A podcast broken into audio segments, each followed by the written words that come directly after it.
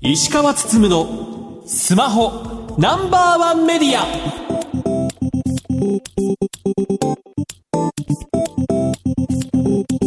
皆さんこんばんは。石川つつむのスマホナンバーワンメディア。パーソナリティスマホ携帯ジャーナリストの石川つつむです。アシスタントの松代ゆうきです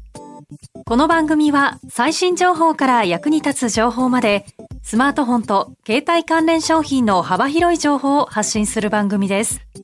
先日ですけどもアップル表参道で開催された江﨑文武と一緒に iPad と GarageBand で音楽を作ろうというものを取材してきました。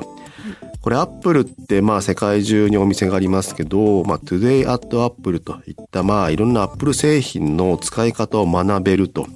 いうようなまあ講座が毎日毎日やっていて、しかも無料で参加できるというものになっています。で、今回その江﨑文武さんというまあ音楽プロデューサーとかされている方が、 GarageBand と呼ばれるアップルが提供している、まあ、音楽作成ソフトの使い方をまあ紹介してくれるというものになっていて、まあ、ものすごい人が参加されていたという感じ。まあね、実際に授業を受けられる人は、まあ50人とか60人ぐらいでしたけど、まあそれ以外にもね、お客さんが集まっていて、みんな参加した人は iPad 借りてましたし、参加できない人は自分の iPad 持ってきてやってたりとかして、結構なんか盛り上がったイベント。最初冒頭ね、その江崎さんがピアノを弾いてくれて、で、2曲ぐらい弾いてくれて、まあその後にちょっとね、あの、今までのこう、プロフィールとか語ってくれて、で、実際作っていくというものなんですけども、iPad を使ってガレージバンドで音楽を作るって、あのアプリって結構とっつきにくくて、何をやっていいか分かんないんですよ。最初開くと。でも、江崎さんの話を聞きながらやると、まあ、結構簡単に音楽できてしまう。でも実際に参加してる人たちが、いい感じの音楽いっぱい作っていて、でしかもすごいのが、4、50分ぐらいで一つ音楽作ったんですけど、それを流しつつ、その音楽に合わせて江崎さんがピアノ弾くみたいな。へえでもそのそう即興で弾くみたいな感じになっていて結構なんか有益な時間だなみたいな感じになったりもして。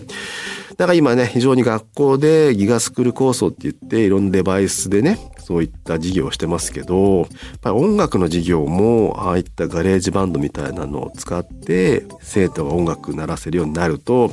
だいぶなんか音楽に対する印象が変わるんだろうなっていうふうに思ってたので、ぜひともね、教育現場の先生方はね、そういった使い方をしてほしいなというふうに思ってたりもしますし、まあそれによってね、音楽が好きになる子が一人でも増えてくれるといいのかなというふうにも思いました。さて石川さん今週の特集ですがパイオニアの AI 搭載ドライブレコーダー NP1 について話を聞いていきます。それでは今週も30分間お付き合いください。番組の X 旧ツイッターハッシュタグは SPNO1 です皆様からのポストお待ちしています。石川つつむのスマホナンバーワンメディア。この番組は非鉄金属の総合ソリューションプロバイダーアルコニックス。日本経済新聞社の提供でお送りします。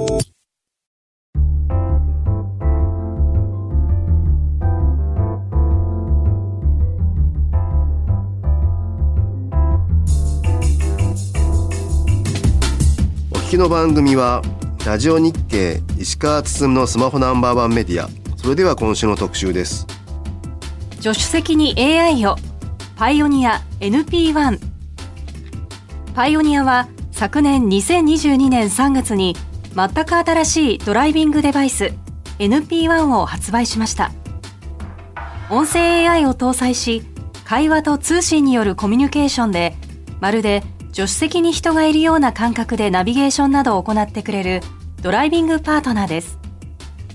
本日はパイオニア株式会社よりモビリティコンシューマーカンパニー NP 事業推進グループ商品サービス企画課宮部幸太郎さんにお越しいただき NP1 の開発秘話そしてこれからについて伺っていきたいと思います。宮部さんよろしくお願いします。よろしくお願いいたします。よろしくお願いします。発売から1年半ほど経ちましたが、大型アップデートが頻繁に行われており、常に進化している製品ということで、実は私もこの夏に購入し使っているということなのでいろいろとお話がお伺いできればなと思っておりますまずこの NP1 どういった商品なのか簡単にご紹介いただけますでしょうか？パイオニア NP1 は取り逃しのない次世代通信型ドライブレコーダードライバーの目線や手を使わずに音声で操作案内するスマート音声ナビ。そして通信量を気にせずネットを使える車 Wi-Fi など運転中のあらゆる局面においてドライバーをサポートする機能が備わった世界初の AI 搭載通信型オールインワン車載機です。そしてまるでスマートフォンのように最新の地図や機能サービスが通信で追加されていくのが最大の特徴となっております。これデバイスの大きさ的にはまあ佐久間のドロップ缶みたいな感じの まあギリ手のひらには乗るかなといった黒いデバイスになっていて前の方にカメラと後ろにもカメラとスピーカーがあって前のカメラは走ってる前を撮り続けてるんですよね。はいその通りなのでまあドライビングレコーダー的な感じで使えあとまあ後ろのカメラも車内と後ろを撮ってるという感じですよね。はいおっしゃる通りです。でまあそれによってドラレコとしてはどういった特徴があるんですかね？ドライブレコーダーに関しましては、はい。通信を使ってイベント録画ですとか、はいあとは煽り運転を検知した際にはイベント録画を行いまして、はいで通常 SD カードに録画もしているんですけどもそういったイベント録画に関しましてはクラウドの方に動画をアップロードしてお手持ちのスマートフォンの方で動画を閲覧することが可能です。うん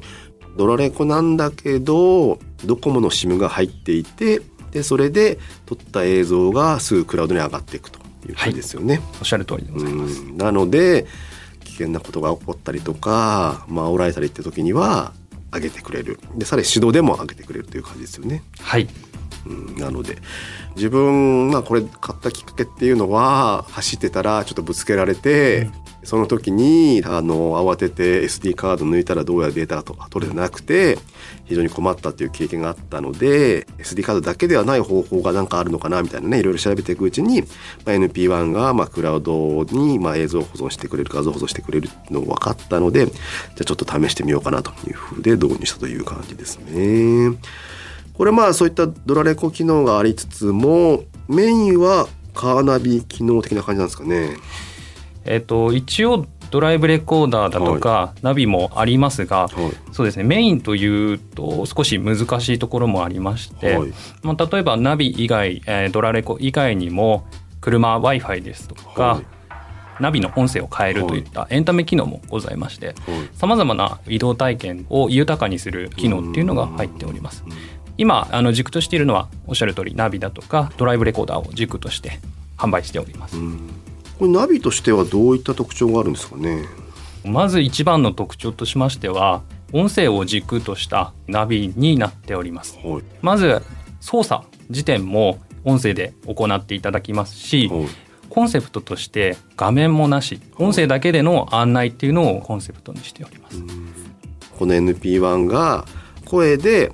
道を教えてくれるというものになってるんですよね。はいおっしゃる通りでございます実際これどんな感じでナビしてくれるかなんかデモってあったりしますかね？目的地設定するデモの音声を流しますので。はい。はい。NP1 東京駅に行きたい。直線距離で28.1キロの場所に東京都の東京駅が見つかりました。ここに行きますか？お願い。案内を開始します。はい、という感じで AI に話しかけて、まあ、目的地を設定していくという感じなんですね。はい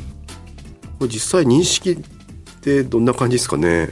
そうですね音声認識に関してはもともとあの弊社音の知見だとかを持っていたので、そういった音声解析だとかはしっかりとやらせていただいているところかなと。ただやはりあの車の中の環境ってノイズだったりだとか多いので厳しい環境ではあるとうんいうところではあるんですけどもこの製品日々改善進化していく商品でして、まあ、そういったエラーが起きた際とかもきちんとそれをフィードバックして音声解析してうん。改善をしてますので今かなり音声認識精度は良くなっているのかなと思っております。これ実際にその、まあ、画面なしで音声だけで道案内ってできるもんですかね？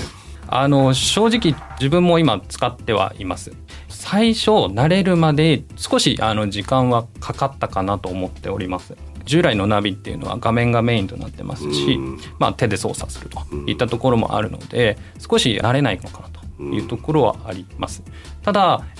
ちょっとこの子を信じてあげるというか、はい。あの 音声を集中してあげて基本的に目で見えてる看板ですとか信号の数とだとかっていうところを案内してくれるので外をきちんと見て声を聞いてあげるとそれ通りの案内通りの運転をしてあげると意外とその目的地までたどり着けるかなというふうには思っております。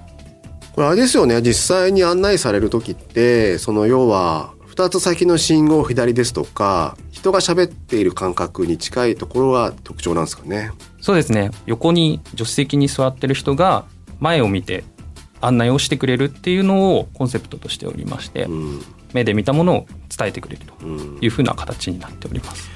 結構その画面ベースのナビってちょっとずれてたりすると慌てるパターンがあったりとかあもうすでに過ぎてたんだみたいなこともあったりとかかなりその画面がゆえに正確なんだろうなっていうのをちょっと勘違いしてしまって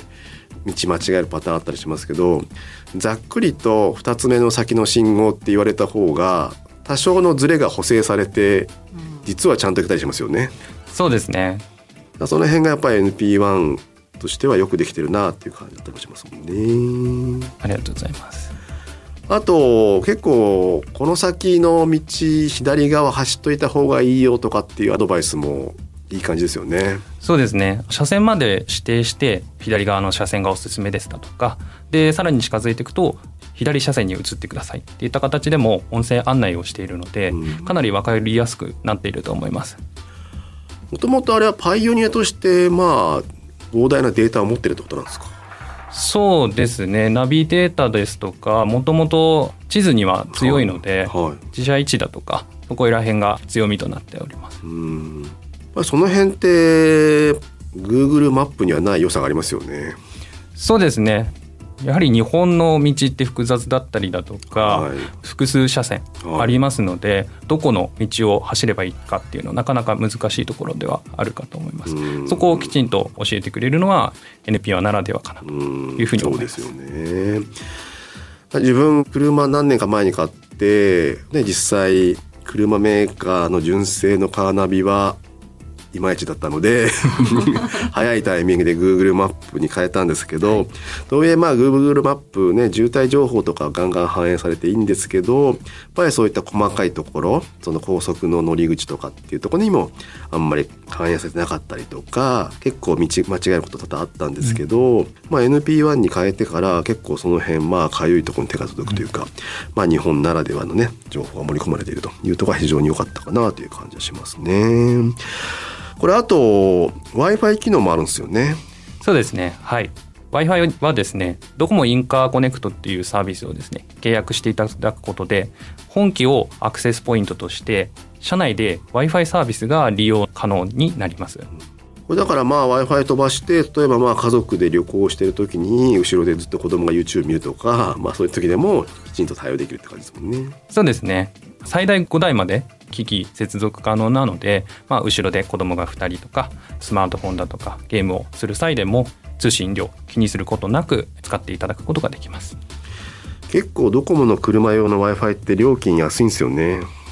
そうですね。弊社の方でも3つほどプランの方をはい。出しておりまして、一応365日プランであれば、まあ、年間1万3200円、うん。まあ一月あたりまあ1100円とうん。かなりお安くなっているかなと。うん1日しか使わないよって方にも1日プランというのはいがありますので、まあ、その日だけ使っていただくっていうことも可能かなと思っております。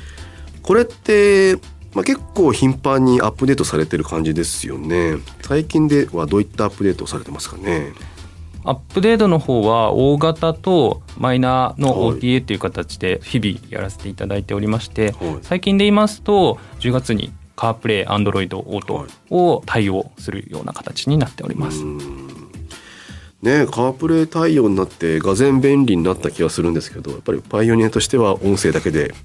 ナビしてねっていうスタンスなんですかね。軸としてやっぱりははい音声なんですけども、はいやはりあの先ほども言ったように音声になれないっていう方もいらっしゃいますので、まあ、そういったお客様のために今回カープレイ Android Auto は対応したというところになります。まあ、従来のナビも画面メインなんですけども、はい。それに加えてやはり先ほどお伝えしたような音声メインで考えてた設計になってるので、うん。かなり分かりやすい案内になってますと。うん。でさらに画面を追加することで多少ちょっと分かりづらい誤差路だったりだとか、うん。そういった難しいところにも対応できる。うん。っていうふうに、えーなっております。初めて行くとこだとやっぱり画面があった方がいいかなっていう感じだったりもするので、まあね、その辺のまあ使い分けにもなってくるのかなという感じですかね。これそもそもなんですけどなぜゆえにこう NP1 を作ろうと思われたんですかね？えっ、と NP1 がですね生まれた背景としましてははもともと会社のビジョンとして未来の移動体験を作りますとはいいったものがまずあります。はいでそれに加えて、まあ、先ほども少しお話ししたんですけども、まあ、運転中に画面を見たりだとか手で操作するはい。といった常識っていうところをうん。一度ゼロから見直してでそれって正しいのかっていうところですね。見直したところやはり変えるべきじゃないかっていう声が上がりました。そこでアイズフリーハンズフリーブレインフリーっていう形でですね3つのフリーを目指して音声コンセプトとパイオマティクスという技術基盤を使って状況を整合して適切なタイミングで情報をお届けするといったところをやっていこうというところで NP1 が生まれました。バイオマティクスって何ですか？バイオマティクスはですね今あの弊社の方で開発している技術基盤にはなるんですけどもクラウドの情報と車載機ですねから吸い上げたリアルタイムの状況情報っていうのを組み合わせて整合しでクラウド上で情報を返すことによってお客様に適切な情報をお伝えするといったものになります。これ実際に NP1 開発していく上でなんか苦労したポイントってあったりしましたか？まず、まあ、常識を覆す音声コンセプトの製品っていうところもありますし、でそれを短期間で企画検討しここから開発して市場に持っていくっていうのは非常に苦労した点だと思っております。これパイオニアってまあカーナビメーカーとしても審査だと思うんですけどなんかそことの住み分けとかっていうのはなんか考えられたりするんですか？まず弊社の方で、まあ、カロッツェリアといはいうブランドもありまして、はい。であちらは国内の市販製品っていうところで持っております。はい。そして今回 NP1 はパイオニアのブランドとして出しているんですけども、はい。まあ、そこには海外も視野に入れて考えているためパイオニアブランドで製品を出しております。へえマイカーウォッチの機能面白いですよね。そうですね。マイカーウォッチってどんな機能か説明していただけますか？簡単に言うとスマートフォンからこの NP1 車載機の方に接続をしてカメラの方を見ることができます、うん。なので車内外の映像がまず見れます。でそして GPS 位置情報も取れるので車が NP1 がどこにいるかっていうのはスマートフォンで見ることができます。車が移動している時は速度情報も取れますし車が盗まれてしまっただとか車上荒らしをしようとしている人がいるとかそういった際にはスマートフォンからボタンを押すことで警告音を鳴らすことができます。まあそういった形で犯罪を未然に防いだりだとかをすることができます。先日あの海外出張するときに今車で空港まで行って空港の駐車場止めてでそのまあ何日かねあの不在にするのであの空港の駐車場って車洗ってくれるサービスもあったりするんですよね。でそれ頼んどいたんですよ。で海外からマイカーウォッチ機能起動するとまず普通に自分の止めた場所にあってその翌日ぐらいには全然違う場所に車が行っていてでどうやら洗車してるっぽいみたいなのが分かって でちゃんとあの洗った後に綺麗になったやつがまた別のところに置かれてるっていうのも全部海外から確認できたのでそういったね車がどうなってるのかって気になる人にはおすすめかなという感じですかね。あとあれですよね実際走ってるとこの近辺になんか公園がありますよとかいろんなそういった観光スポット的な案内もしてくれたりしますよね。そうですね。そちらの機能は今ドライブトピックという名前でサービスをしておりまして、近くの公園だったりだとか温泉施設あとは観光スポットみたいなところを場所を音声で伝えてくれます。うんけど実際使っていると結構うるさいかなと思って しばらく我慢したんですけど降っちゃいましたね。その辺のこうなんでしょう。結構悩ましいですよね。どれだけ喋った方がいいのかとか喋んない方がいいのかっていうのはなんか常に戦ってたりしますか？開発人としては。そうですね。あのその部分音声インターフェースの部分はかなり難しいところではあるかなと、うん。まあ人によっても感じ方が千差万別だったりだとかそれこそ状況によってもうん。話が変わってくるのでそこをうまく捉えて、えー対応していくっていうのはかなり難しいところかなと思っております。そうですよね基本的に自分車運転してる時はラジコでねなんか番組聞いてるので、結構それに反応してなんかまだ対応していませんとかっていいきなり喋りかけたりするのでね そこもなんか悩ましいですよね。そうですねそこもあの日々改善はしていて、はいはいあの反応しないようにきちんと NP1 という言葉にだけ反応できるようなうん風に日々改善はしております。なかなかそのユーザーの声だけユーザーの声色にしっかり対応するってとこまでまでいけてない感じなんですかね。そうですねなかなかそこは難しいところで、まあ、音楽とかであれば、うんそこが音楽だなって分かったりするんですけども、ラジオで人が喋ってるってなるとそこの違いっていうのを見分けるのは少し難しいのかなと思います。うん悩ましいところです、ねはいとはいえ進化する余地は十分残ってるって感じですもんね。そうですね。会社としてもそこの音声インターフェースっていうのは力を入れていくっていうふうに掲げておりますので、うん。はい。これ実際にまあ発売して1年半ほど経ちましたけどユーザーの反響とかってどうですか？おかげさまに順調にシェアの方は拡大させていただいておりまして販売から今日に至るまでユーザーだとか販売店の皆様の声っていうのに耳を傾けてニーズの高い機能っていうのをだとかサービスですね。を機能改善等を行っているので顧客満足度は格段に上がっているのかなと思います。う。ん。そうだからカープレイ対応してくれたらいいなと思ったらちゃんと2ヶ月後に対応してくれて まあね別にみんな思ってんだろうなっていうねうん。ユーザーは NP1 ユーザーみんな思ってんだろうなと思いますしあとなんかねリアのカメラ出さないのかなと思ったらなんかその2ヶ月後に発売されたりとか なんか。思ってることが叶ってます。そうそうそうそうそうそう。ですよね。なんかリアのカメラも出ましたもんね。そうですね。そちらも先月かな、はい。えっとリアカメラの方出させていただいております。そうだからこれ1台で後ろも撮るっていうコンセプトではあるんですけど、とはいえ結局映ってるのは自分の顔しか映ってないみたいな状態なので それはねリアを本当に撮ろうと思ったらリアカメラ必要だよなと思ってたらあの出てきたみたいな。感じですからね。まあなかなかね次のアップデートの話できないと思いますけどなんかこうこうこういった方向性でいきたいみたいなのってあったりしますか？おっしゃる通りちょっと今詳細にはいこれをやるっていうふうにはあの言えないんですけども、まあ、従来から続けている機能改善だとか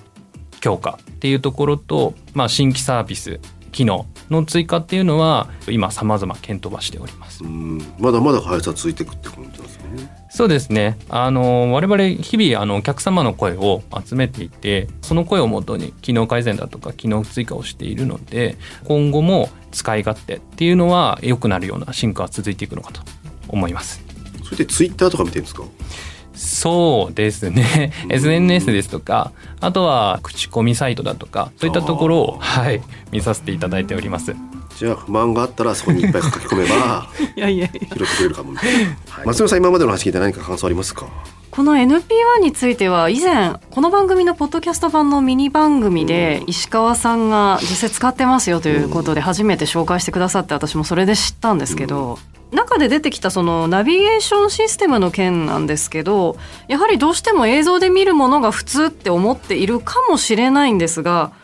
ラジオとかもそうなんですけど音声だけの方がより集中して聞き取ろうって思うかなって私は逆に思うのとあと何メートル先を右にとかっていうその何メートルって結構自分の体感とナビゲーションが言ってることが違ってることがあったりするんで。そうそういった部分のその助手席にいる方のような案内をしてくれるっていう点はちょっと痒いところに手が届く感じもしたし実際にこれを使ってみたい人とか体験できたらいいなって思いました。うん、体験してみるとは結構こんなにいいもんだってね分かる感じがすると思いますね。最後にリスナーに向けて何かメッセージがあればお願いします。はい。会話するドライビングパートナー NP1 をより多くの人にご体験いただくために来年2024年1月9日までパイオニア公式オンラインショップでただいま期間限定での特別価格で提供しております。NP1 本体と通信サービス利用料が1年分つくベーシックプランというのがありまして通常価格6万5780円のところただいま3万9800円となっております。またこのキャンペーンに合わせて2023年12月15日までのアクティベートをすることで LINE ポイント3000ポイントを漏れなくプレゼントしております。ナビドラレコオービスなどのさまざまな機械が常に最新の状態で使えて1年間で3万9800円とかなりお得になっておりますのでこの機会にぜひお買い求めいただけたらと思います。はい。本日はありがとうございました。ありがとうございました。本日のゲストはパイオニアの宮部幸太郎さんでした。以上特集助手席に AI をパイオニア NP1 でした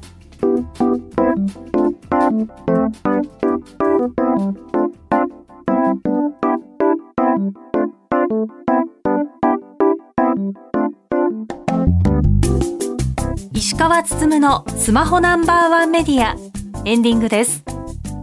番組では皆さんからのご質問情報などをお待ちしています。番組サイトは検索エンジンでスマホナンバーワンメディアとカタカナで検索してください。